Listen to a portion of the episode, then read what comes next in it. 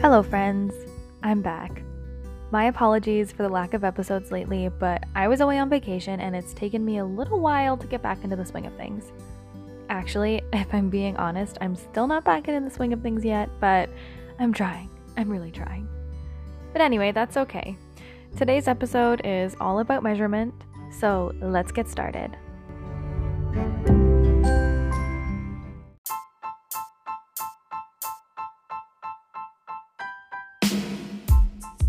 Welcome to the Jess Talks ABA podcast. With me, I'm Jess, a BCBA who is still trying to navigate the big world of applied behavior analysis. Join me as I try to break down common topics of applied behavior analysis and attempt to make things make just a little more sense. All right, measurement. I figured today I would cover a few different types of measurement, but not all of them since there are quite a lot. I'll divide the measurement topic over two or maybe more episodes, depending on how many I can get through each day. So today I wanted to focus on frequency, rate, duration, latency, and inter-response time. So let's begin. Our first unit of measurement is frequency. And frequency essentially means how many times something has happened during an observation period. This is not to be confused with rate, but we will get into that later.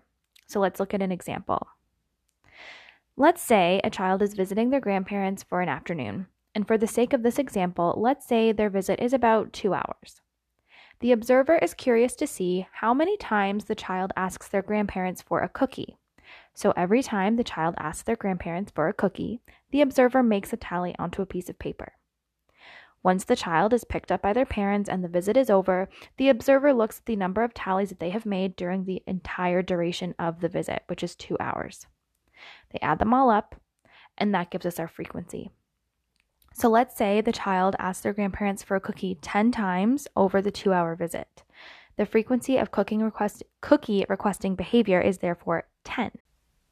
Now let's talk about rate, which sometimes can be confused with frequency, but rate is when you take the frequency of the behavior and you divide that over the time of the observation period. So usually you'll see rate reported as responses per minute. So, using our example above, our child asked their grandparents for cookies 10 times over two hours. So, calculating rate can be done in a few different ways. First, we can divide the number of requests, which was 10, by the time of the observation period, which was two hours. And that gives us the result that our child asked for cookies at a rate of five times per hour because we are taking 10 responses divided by two hours. That equals five times per hour. If we are curious to see the same rate in minutes, we can take the total frequency of requests, which was 10, and divide it by the total number of minutes, which is 120, and that gives us a rate of requesting for cookies at about 0.08 times per minute. But let's use an example that's a little bit easier to calculate. So let's say the same child is visiting their grandparents another day of the week before lunch, so they are very hungry. We observe the child for 10 minutes, and in that 10 minute window, they ask for cookies 20 times. To calculate the rate, we take the total frequency of requests, which is 20, and divide it by the time of the observation, so that's 10 minutes.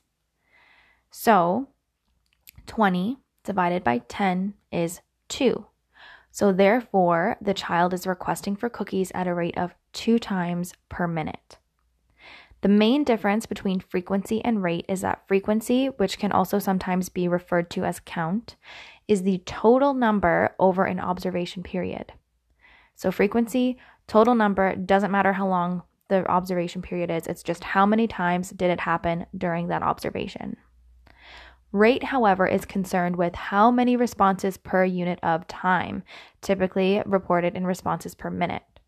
So, while we do have, say, 10 requests over a two hour period when we look at frequency, rate might be concerned with how many responses occur over one hour or how many responses per minute. Now, let's take a look at duration. And duration measures how long a behavior occurs from start to finish. That's it. How long does a behavior occur from start to finish? So, for example, we're concerned with a child's thumb sucking behavior. So we're watching this child, and as soon as they place their thumb in their mouth, we start the timer. Now, as soon as they take their thumb out of their mouth, we stop the timer. When we look at the amount of time on our timer from the start to the end of thumb sucking, that's our duration. Simple as that. Duration is measuring how long a behavior occurs from the start of the behavior to the end of behavior. So, next, we have latency. And this one can be confusing, but I promise it's not so bad once you know what you're looking for. And latency measures the time between a stimulus or an event to the onset of a behavior. So we are measuring the time between when a stimulus or event is presented and how long it takes for that behavior to occur. So, for example, if a parent asks their child to clean their room, how long does it take before they comply? That's our latency. How long does it take? So, here, the stimulus or event is the request to clean presented by the parent. So, the observer would start the timer once the parent is finished making the request. Parent says, clean your room, observer starts the timer. The behavior is cleaning the room, so the observer would not stop the timer until the child begins to clean. So parent requests clean your room, observer starts the timer. Then finally, when the child starts to clean, they stop. Let's say the parent asks their child to clean their room and their child takes their time, they're finished, you know, playing with a toy, and then five minutes later they start to clean. This would mean that our latency is five minutes. Another example you can look at is when a traffic light turns red. How long does it take us to step on the brake when the light turns red? Here we would start our timer when the light changes color, and we won't stop the timer until the person or us, we place our foot and we press on the brake. So while duration is concerned with how long a behavior occurs, latency is concerned with how long it takes for a behavior or response to start when you're presented with an event or a stimulus. And finally, the last unit of measurement that I want to cover today is inter-response time. And this one is concerned with the time between two successive responses. So, for example, let's say you're on a road trip with your family and your child is screaming in the back seat. So, your child is screaming and screaming, and finally they stop. They stop for five seconds, and then they start to scream again. Those five seconds in between episodes of screaming is what we call our inter response time.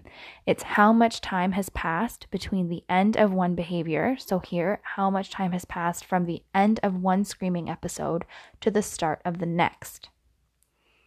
Latency can often be confused with inter response time, but the biggest difference here is that latency is looking at how long it takes for a behavior to start while inter-response time is looking at how much time has passed between successive behaviors.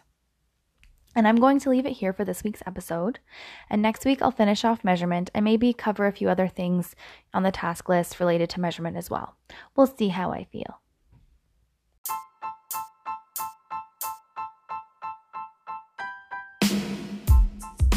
Thank you so much for listening to this episode of the Jess Talks ABA podcast. As always, you can find me on Instagram at jess.talks.aba, where I post lots of pictures and supplemental materials to the topics that I cover in these episodes. I try my best to post every Monday slash Tuesday on this podcast, so tune in next week for my next episode.